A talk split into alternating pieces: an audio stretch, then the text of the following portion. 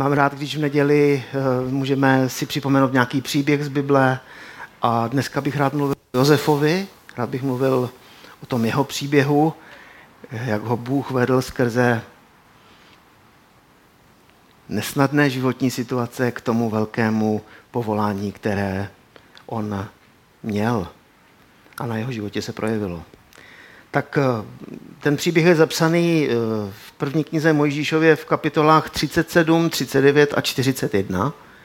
Je zajímavé, že kapitola 38 a 40 jsou tam tak jako vsunuty do toho příběhu, ale nebojte se, nebudeme číst všechny tři kapitoly, ale chci jenom na úvod přečíst kousek eh, z 37. kapitoly, kde se tak nějak dostaneme do toho příběhu. Nevím, jestli jste ho všichni četli, pokud někdo ne, tak jsem moc rád, že jste tady, protože Boží slovo je pro každého člověka. Takže Genesis 37 od prvního verše. Jakob se usadil v zemi putování svého otce v zemi kenánské. Toto je rodopis Jakobův. Sedmnáctiletý Josef pásl z bratry ovce. Mládenec byl se syny žen svého otce Bilhy a Zilpy. Josef o nich přinesl jejich otci zlou zprávu. Izrael, neboli Jakob, miloval Josefa nade všechny své syny, protože byl jeho synem ve stáří a udělal mu bohatě vyšívanou suknici.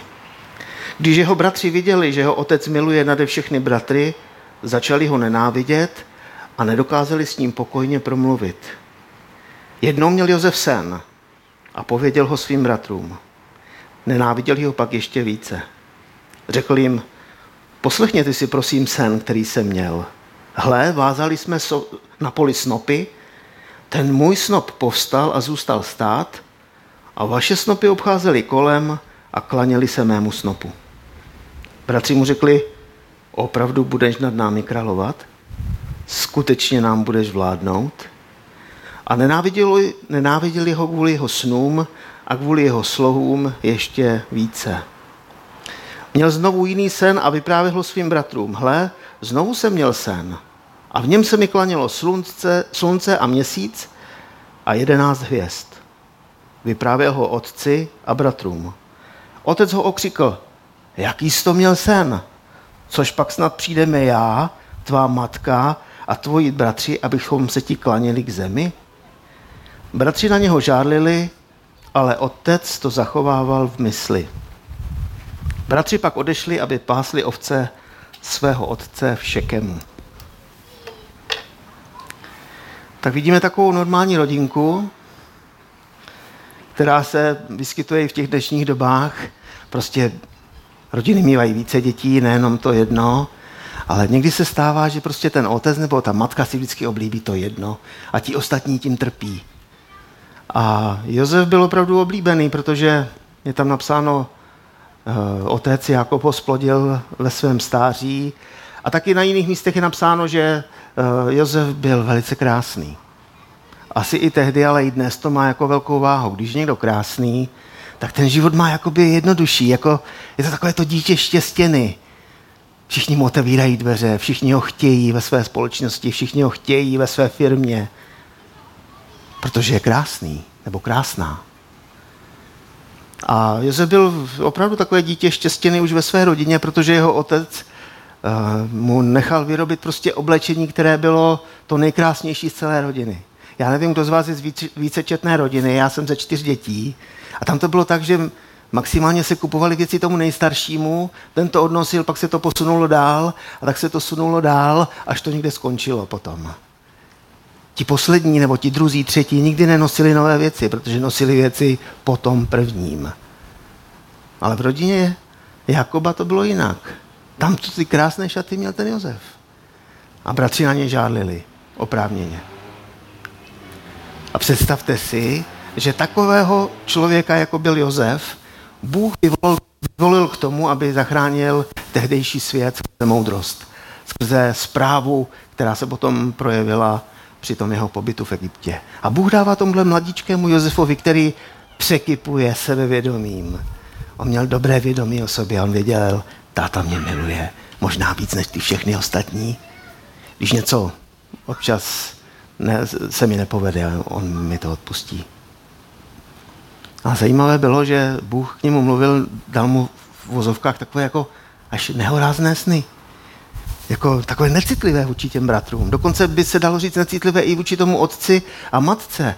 Až otec přes všechnu tu lásku k tomu Josefovi musel říct, to jako myslíš vážně, že jako my a já a tvoje matka se ti budeme klanět až k zemi? To nemyslíš vážně. Ale Josef měl tyto sny. Samozřejmě naplnění těch snů ještě chvíle trvala a známe ten příběh dál. Eh, Josef byl poslán za svými bratry, kteří pásli v daleké krajině, pásli ovce a otec říká, už o nich dlouho nic nevím, běž za nimi a zjistí, jak se mají, dáš mi, podáš mi nějakou zprávu. A Josef poslušný svého otce říká, jasně, jsem připraven, můžeš mě poslat. Tak on odchází a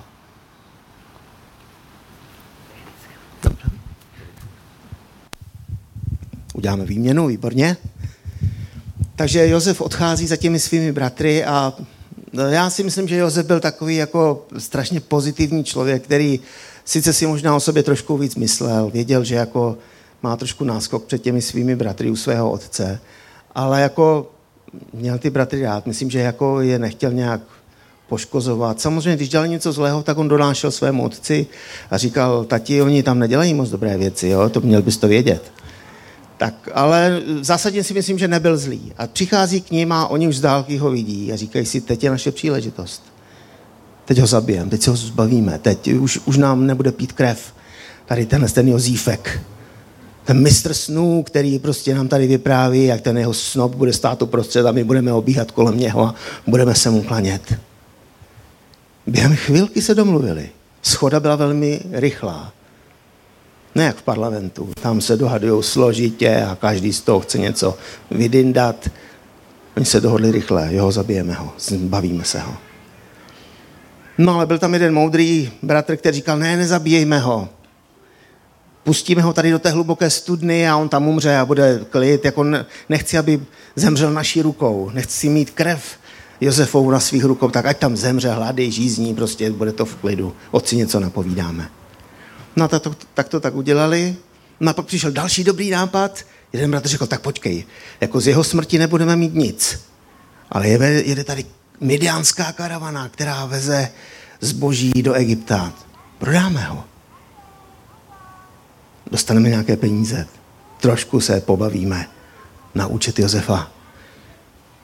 Možná si vezmeme něco z toho mála, co nám náš otec nedal. Možná si koupíme taky nějaké pěkné šaty. Budeme mít hezkou blůzu stejně jako Josef. Tak poslali Josefa s tou karavanou do Egypta, prodali ho. A řeknete si, Bůh dal tomu Josefovi krásné sny, ale ten život jako by se obírá úplně jiným směrem. Já nevím, jaké vy jste třeba jako děti nebo jako už mladí dospělí, vy jste tady sami mladí, tak eh, jaké jste měli sny, co byste rádi ve svém životě si splnili, nebo dokonce možná, co Bůh vám dal do vínku, abyste pro něj udělali. Ale Josef prostě z té pozice toho privilegovaného syna se stává otrokem v Egyptě. Dostane se do nějakého domu, ten člověk se jmenoval Putifar a dal mu šanci. Prostě řekl, dobře, koupím si tě, budeš tady u mě pracovat. A zjistil, že cokoliv ten Josef dělá, tak mu to jde. Tak ho ustanovil nad celým tím domem a, a Josef zpravoval ten Putifarův dům prostě k jeho naprosté spokojenosti. A dalo by se říct, jako našel trošku tu svoji pozici, byť jako otrok, ale prostě sloužil dobře a určitě za to měl i pochvalu od toho svého pána. Ale zase do toho vstupuje takový zvláštní prvek. Nějaká žena toho Putifara prostě viděla, že ten Josef je strašně krásný. A mm, některé ženy jsou takové, že prostě nedokážou odolat takovým krásným hezounům, jako je Antonio Banderas, nebo George Clooney, nebo Patrick Soukup, nebo já nevím, kdo ještě a snaží se jim nějak jako vetřít do přízně. Možná tihle pánové jsou už trošku starší holky. Kdo je teďka takový hezoun? Abych se trošku poučil. Tak prostě šla po něm a říká, spi se mnou. A on ne, ne, ne, dlouho jí odmítal. A řekl tam velice důležitou věc, kterou, která si myslím, že byla klíčová pro Josefa a je taky klíčová pro každého z nás, abychom si uvědomili. On říkal, já přece nemůžu udělat takovou nehoráznost. Přece nemůžu udělat takovou, takovou jako bezbožnost. A řekl, že ten důvod, proč s ní nechce spát, je proto, že nechce zhřešit vůči Bohu. Možná bychom řekli, možná to neudělal i kvůli tomu Putifarovi, protože já bych si osobně toho Putifara vážil. On mu dal šanci. On ho nenechal jako otroka někde dřít a řekl, ty jsi schopný člověk, ty to máš v hlavě v pořádku. Pojď, budeš tady u mě, budeš moje pravá ruka, budeš řídit celý můj dům. A dělal to dobře. Já když jsem se stěhoval ve svém životě, byl jsem dlouho v Praze, pak jsem se přestěhoval do Nového Jičína, tam jsem hledal práci. Nikdo mi nechtěl dát práci. Ale byl jeden člověk, který mi dal šanci. Byl to ředitel armády Spásy, který mě vzal do sociálních služeb a já jsem mu byl tak vděčný. Pak jsem se přestěhoval do Krnova nebo do toho Úvalná zase nikdo mi nechtěl dát práci. Nepatřil jsem k ním, byl jsem nějaký cizák.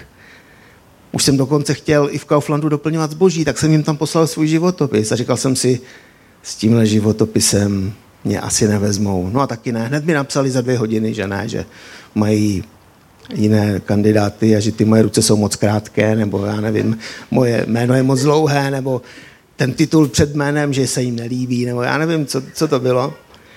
Ale prostě nemohl jsem najít práci. Ale zase našel se jeden člověk, ředitel základní školy, který mi dal šanci.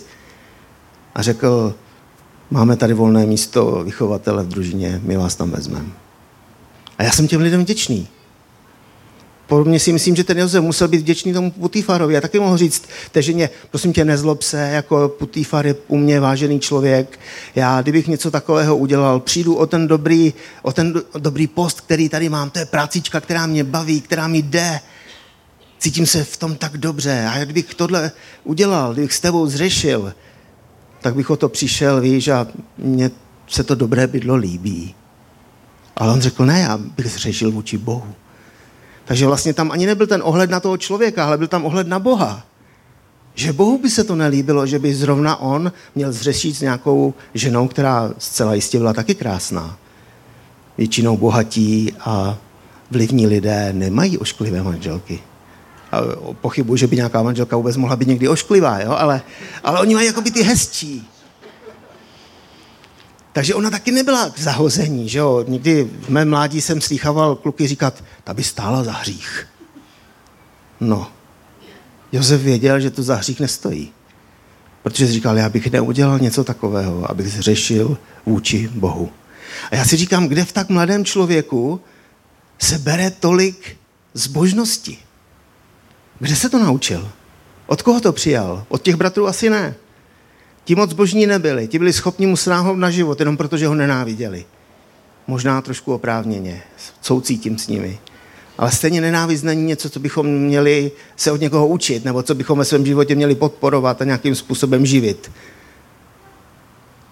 Ale Josef se to podle mě naučil od svého otce Jakoba.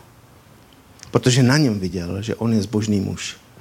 On je muž, který podléhá Bohu každý den ve všech těch okolnostech, které oni prožívali jako rodina, tak on věděl, že jeho otec Jakob se dotazuje hospodina a hledá jeho vůli.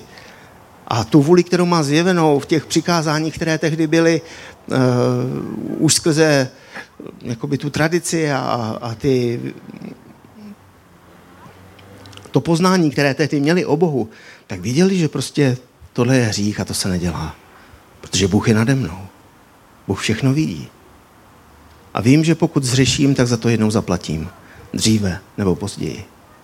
Takže Josef se tomu bránil a věřím, že on tu zbožnost načerpal díky svému otci, který byl možná v něčem neúplně dobrý otec, tím, že ho preferoval, ale jinak byl zbožný.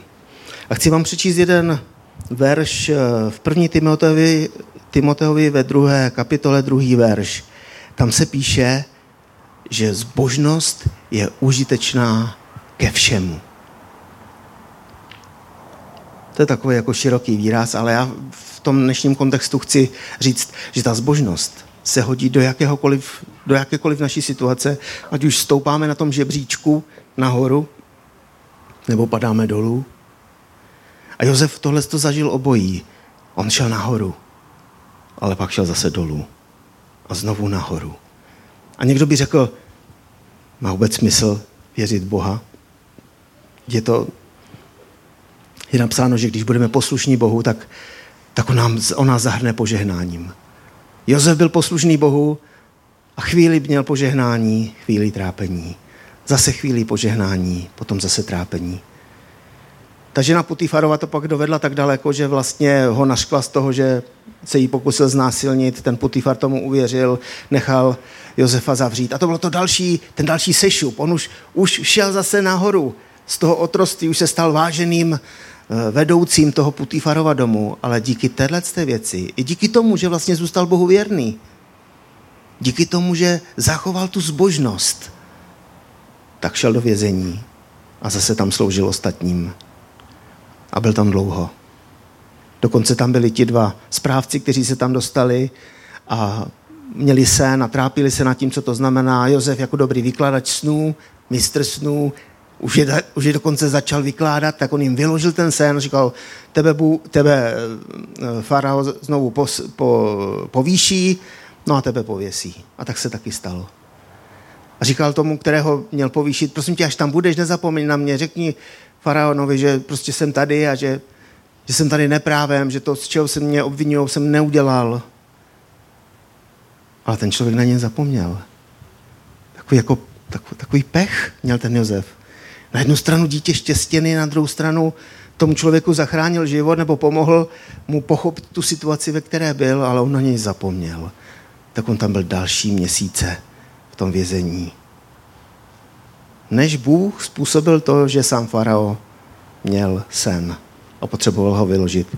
A tam se potom stalo, že vlastně Josef ten příběh nebo ten sen faraonovi vysvětlil a dokonce mu navrhl řešení. Ten faraon se ho neptal, co s tím má dělat, s tím snem, ale Josef hezky vysvětlil faraonovi, o co se v tom snu jedná a rovnou navrhnul řešení. Mě, mě, mě zaujalo, tam je napsáno, nemůžeme často tady číst, ale tam je napsáno, že faraono, faraonovi navrhnul, aby pětinu úrody z těch tučných, z těch bohatých let, aby ukládal na ty hubené roky. Já jsem říkal, kde to vzal pětina? Já bych třeba řekl sedmina, nebo možná třetina, nebo vlastně úplně bych v tom plaval. Ale to je možná tím, že nemám ten dar té zprávy, jako ho měl Josef, on měl prostě jednak dar vedení, ale měl i dar té zprávy a věděl, jak to nastavit, aby to potom fungovalo. A ten faraon možná nebyl tak chytrý, ale byl tak moudrý, že na toho Josefa dal a řekl, člověče, to, co říkáš, se mi líbí. A já chci, abys to dělal ty. On mu tam sám, Josef navrhuje, najdi nějakého člověka, který to pro tebe udělá. A faraon řekl, ne, já chci, abys to byl ty. A zase z toho vězení šel nahoru a ne, že byl vedoucím a, a nějakým správcem Putífarova domu, on se stal správcem celého Egypta. Takže nahoru dolů, nahoru dolů, zrada, intriky, pomluvy. A v tom všem Jozef zachoval svoji zbožnost jeho láska k Bohu, jeho láska k božím přikázáním nebo k tomu božímu charakteru byla tak silná, že i když šel nahoru, tak nespišněl a i když šel dolů, tak se, tak, tak se nestal bezbožným. Nestal se tím, kdo by řekl, tak následovat Boha, poslouchat to nemá smysl, protože to k ničemu není. To nevede k tomu výsledku.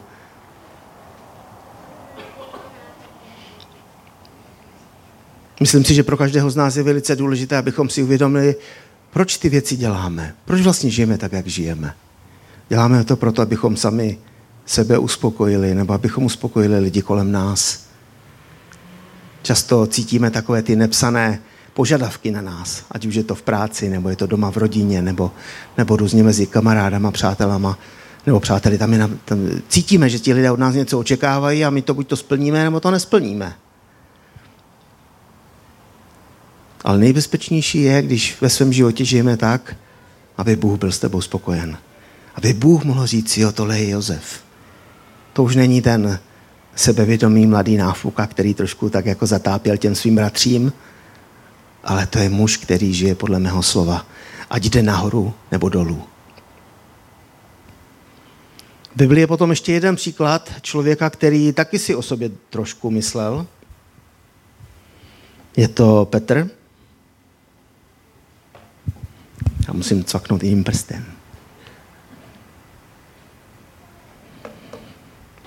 A ten, ten příběh je napsán v Lukáši ve 22. kapitole, verše 31-32. Tam se píše Šimone, hle, Satan si vás vyžádal, aby vás mohl vytříbit jako pšenici. Já jsem však poprosil za tebe, aby nezanikla tvá víra. A tam dál to potom pokračuje a, a na tohle Petr Ježíši říká, Ježíši, já jsem připraven pro tebe i zemřít. Prostě tohle, co mi říkáš, jako je fajn, ale jako já se cítím dost jako silný v kramflecích, jako jsem ti oddaný a, a Ježíš na to s takovým určitým smutkem řekl, Petře, kohut třikrát nezakukrhá do, do rána a ty mě zapřeš. Ty mě třikrát zapřeš. A tak se to taky stalo. A potom, když to Petr uviděl vlastně tu, to svoje sebevědomí v ten večer, když říkal Ježíš, já jsem ochoten s tebou i zemřít, tak pak, když se dostal do těch situací, tak vlastně mu záleželo na tom jeho životě, záleželo mu na tom, aby on z toho vyvázl, aby nepřišel o krk, protože viděl, že Ježíšovi jde o krk a možná i jemu půjde o krk, tak radši mlčel. Řekl, ne, ne, já ho neznám, ne, já jsem tam nebyl. A známe ten příběh taky, ale pak, když si to uvědomil, tak je napsáno, že Petr hořce zaplakal. Opravdu si uvědomil, že, že byl mimo, že, že vlastně to jeho sebevědomí, které měl, tak neměl postavené na, na lásce vůči k tomu Ježíši. Prostě bylo to něco, co se dostalo do jeho života skrze i, i tu blízkost vůči Ježíši, i, i tu moc, kterou on skrze něj projevoval, tak si Petr možná myslel o sobě víc, než kým mohl být. Ale chci vám dát Petra za příklad. My všichni se v tom můžeme najít že jsme si někdy o sobě mysleli víc, než ve skutečnosti jsme si mohli myslet. Akorát o nás, o nás to nikdo do té Bible nenapsal, takže to není takový trapas, že jo? My všichni si říkáme, no tak ten Petr to byl teda, to byl tluč huba. Já, fakt jako ten, co si o sobě myslel. Ale já vám ho chci dát za příklad v tom dobrém slova smyslu. On i takovýhle trapas, takovouhle strašnou věc, kterou provedl, že zapřel třikrát Ježíše, tak on to přežil ve víře. Ono je těžké prožít a přežít ve víře ty situace, kdy se k vám lidé chovají nefér, kdy prostě vás zrazují, kdy vás podvádějí, kdy, kdy vás šikanují, kdy vás pomlouvají, kdy vás sráží a říkají, ty jsi křesťan, ty máš žrát tady prach, ty buď tím posledním, tady nalez mezi nás. A dělají věci, které vás sráží a které vás brzdí a není to fér. To je těžké přežít ve víře. Ale podle mě mnohem těžší je přežít ve víře to, když sami selžete, když prostě vidíte, tak tady jsem si teda nadělal dlobot. Tady za mnou je něco, za co, na co vůbec nejsem pišný, za, za co se stydím hluboce. A znám lidi, kteří to v těchto bodech vzdávají a říkají, já, já jsem tak špatný člověk, že já už nebudu chodit do církve. Já jsem tak špatný člověk, že já už dál nemůžu věřit v Ježíše, protože prostě to nejde, abych byl pokrytec. Nevím, co zatím je, ale Petr přes tu svoji nafoukanost nebo nějakou tu přehnané sebevědomí, tak v sobě našel dostatek pokory k tomu, aby činil pokání, aby začal znovu s Ježíšem. A tam je úžasné, Ježíš říká, Petře, ďábel si to vymínil, chce vás tříbit jako pšenici. A to není případ jenom Petra nebo Jana nebo kohokoliv jiného, to je případ každého z nás, kdo jsme to boží zrno, kdo jsme ta pšenice. Pro skutečně ďábel si nás vyžádal, aby nás mohl vytříbit. A Ježíš říká, já jsem poprosil za tebe. Já jsem poprosil za tebe, aby tvoje víra nezahynula, aby tvoje víra nezanikla. Stejně jako v případě Josefa, tak stejně v případě toho Petra je vidět, že oni na to nebyli sami, že tam pořád byl Bůh, který byl u toho. u toho Josefa bylo zajímavé, a čel nahoru nebo dolů, tak měl pořád požehnání. Na co sáhl, to se mu dařilo. Všichni říkali, ty, ty, ty seš dobrý. Když tady jsi prostě ve vězení a, a makáš tady, tobě to jde, tak víš co, budeš tomu tady šéfovat tomu vězení. Prostě kam přišel, udělal kariéru. Ale jemu bylo zlé. Když se potom dostal na to místo toho správce Egypta, faraon mu dal ženu a narodili se mu děti, tak ten první se, toho prvního nazval Manases. A Manases znamená, Bůh mi dal zapomenout na trápení, které jsem prožil. On měl požehnání, ale trápení si užil hodně. A podobně tak ten Petr hoř se zaplakal sám nad sebou, ale přežil to. Jeho víra zůstala živá. Našel v sobě tu pokoru a dokonce jednou řekl zlatá slova, které, které bychom si měli vytesat kamkoliv se díváme každý den. Ježíš mluvil přísně k učedníkům a, a spousta jich opustila Ježíše. A on říká, i vy chcete odejít? I vy mě chcete opustit? A Petr říká, pane, my nemáme, kam bychom šli, protože ty máš slova věčného života.